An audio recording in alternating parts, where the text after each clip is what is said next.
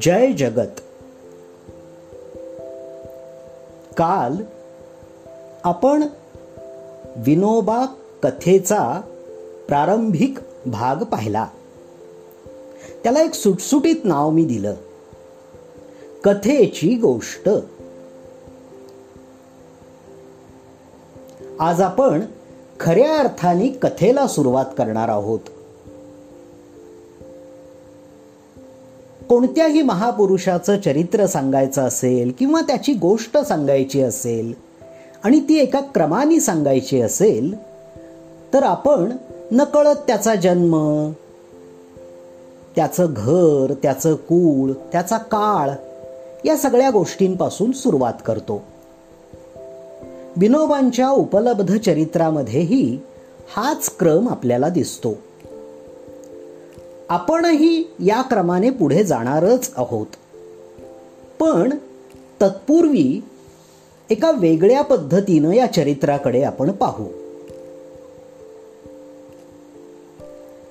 विनोबांच्या साहित्यामध्ये चरित्राशी म्हणा किंवा कथेशी म्हणा दोन शब्द दिसतात. त्यातला पहिला शब्द आहे भावचरित्र किंवा भावकथा. आणि दुसरा आहे अनात्मचरित्र किंवा अनात्मकथा. पुढे जाण्याच्या आधी एक गोष्ट स्पष्ट केलेली बरी की यातला दुसरा जो शब्द आहे अनात्मकथा त्याबद्दल बोलण्याची माझी कुवत नाही.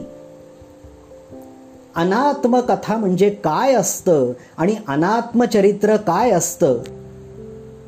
हा अनुभव ज्यानं त्यानं स्वतंत्रपणे घ्यावा असा आहे. पण आपण भावचरित्र आणि भावकथा म्हणजे यापैकी म्हणजे हे दोन्ही शब्द एकच आहेत. ही संकल्पना घेऊन आपण पुढं जाऊ. हा शब्द विनोबांनी एकनाथांची भजने म्हणून जे सार काढलेलं आहे नाथांच्या वाङ्मयाचं त्यामध्ये वापरलेलं आहे. हे भावचरित्र म्हणजे काय? तिथे विनोबा सहज सांगतात की प्रत्येक माणसाचं आयुष्य हे त्याच्या भावनांनुसार बनलेलं असतं. त्याच्या चरित्रात त्याच्या भावनांना खूप मोठं स्थान असतं. पण त्या भावनांमध्ये कुळातल्या कुटुंबातल्या समाजातल्या अन्य व्यक्तींचा सुद्धा तितकाच प्रभाव असतो. आणि तो इतका महत्त्वाचा असतो की विनोबांनी नाथांचं चरित्र सांगताना त्यांचं स्थूल चरित्र जेमतेम एक दीड पानात संपवलं आहे. आणि भावचरित्रासाठी मात्र भरपूर अवकाश घेतलेला आहे. अगदी तुम्ही ते पाहिलं मूळ ग्रंथ तर लक्षात येईल तुमच्या. ती प्रस्तावना मुळातून वाचायला हवी. असो. तर नाथांच्या या भावचरित्रामध्ये विनोबांनी त्यांच्या पणजोबांना म्हणजे भानुदास महाराजांना त्यानंतर त्यांच्या गुरूंना म्हणजे जनार्दन स्वामींना त्यांच्या पत्नीला म्हणजे गिरिजाबाईंना आणि त्यांच्या घरी सगळ्या भक्तांची मान्यता आहे की परमेश्वरच सेवा करत होता त्या श्रीखंड्याला. फार महत्वाचं स्थान दिलेलं आहे. भानुदास महाराजांचं स्थान अशासाठी की अगदी नाथषष्ठीपर्यंत भानुदास महाराजांचा आणि नाथांचा कसा संबंध होता हे त्यांनी सांगितलंय. आणि भानुदास महाराजांनी विठ्ठल मूर्ती परत आणून पंढरपूरला प्रस्थापित केली. हे कार्य नाथांना बालपणापासून कानावर पडतच होतं. म्हणजे आजोबा सांगतच होते. आई वडिलांनी सांगायचा काही प्रश्न नव्हता. ते नव्हतेच बिचारे. गेले होते. तर आजोबांनी या पणजोबांच्या कार्याबद्दल नाथांना लहानपणापासून सांगितलं. आणि विनोबा म्हणतात की भानुदास महाराजांचं हे कार्य एखाद्या राज्यस्थापनेसारखं होतं. जनार्दन स्वामी आणि नाथांचा संबंध सगळेच जाणतात. एका जनार्दनी म्हटलं की तो स्पष्ट होतो.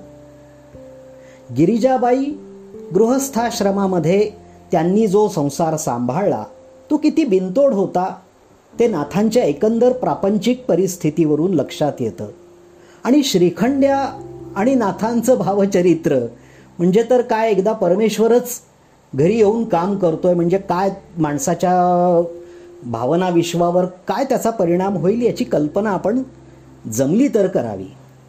तर असं हे नाथांचं भावचरित्र विनोबांनी गुंफलेलं आहे. आणखीनही भाग आहे त्यातला पण आज आपण इतकाच पाहू. आता असं विनोबांचं भावचरित्र आहे का? तर आहे. त्या भावचरित्रामध्ये दोन गोष्टी महत्त्वाच्या आहेत. एक आहे त्यांची आई आणि दुसरी गीता. आपण जेव्हा गीता म्हणतो आणि आई म्हणतो तेव्हा तयार होतो तो शब्द गीताई. या दोहोंशिवाय विनोबांच्या चरित्रामध्ये बाकीच्या ज्या गोष्टी आहेत त्यांना फारच कमी स्थान आहे किंवा गीता आणि आई म्हणजे गीताईची प्रतिबिंब म्हणून विनोबांच्या चरित्रातल्या सगळ्या घटना पाहता येतात. आता ही गीता कशी आली विनोबांच्या आयुष्यात? खूप जण सांगतात की विनोबांची आई मंदिरात गेली गीता समजली नाही वगैरे वगैरे ते खरंच आहे.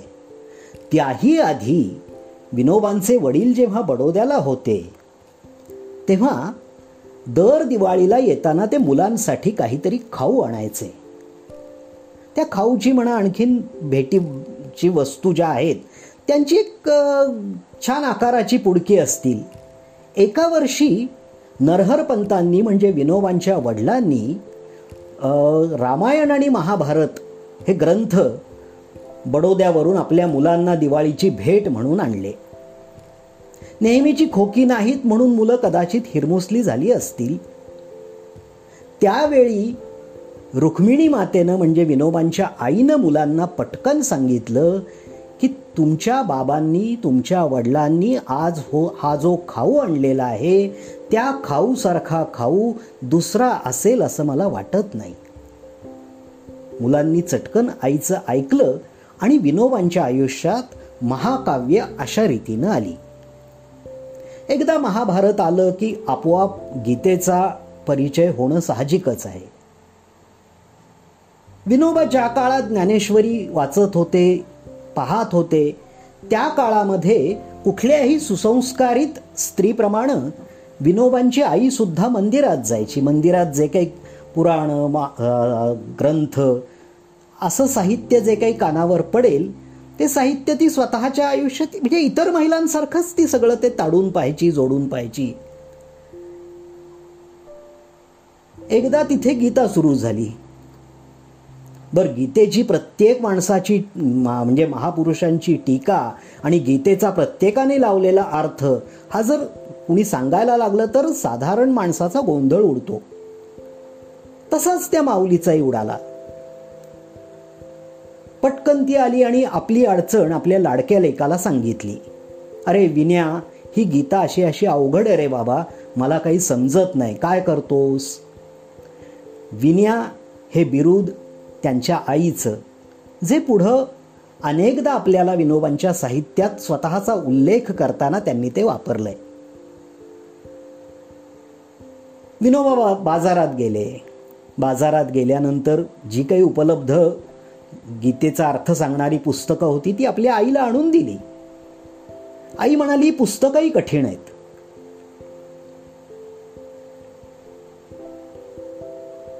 मग काय करायचं? माझ्यासाठी गीतेचा अर्थ तूच सांग.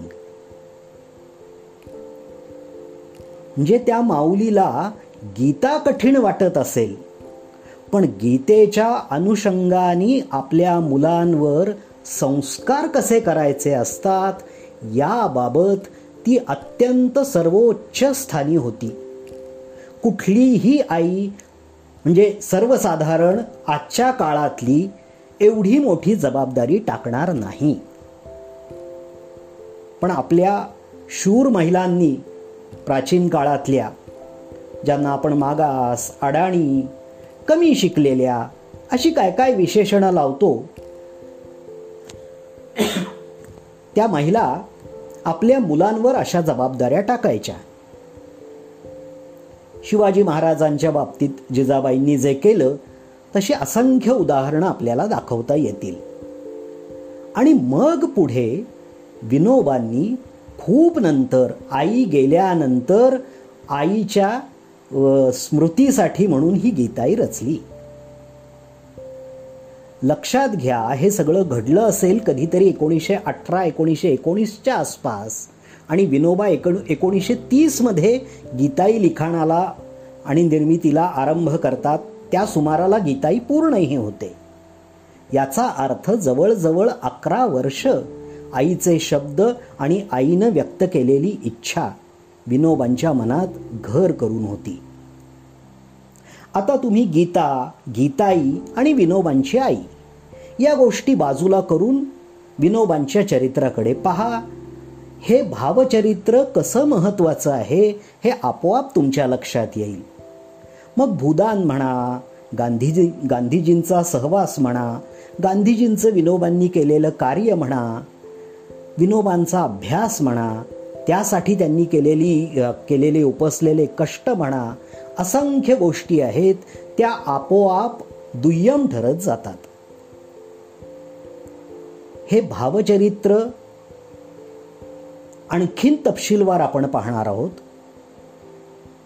खरं तर आपल्या या सगळ्या कथेच्या प्रवाहामध्ये रोज कथा असेल. रोज म्हणजे जेव्हा मी सांगेन तेव्हा कथा असेल.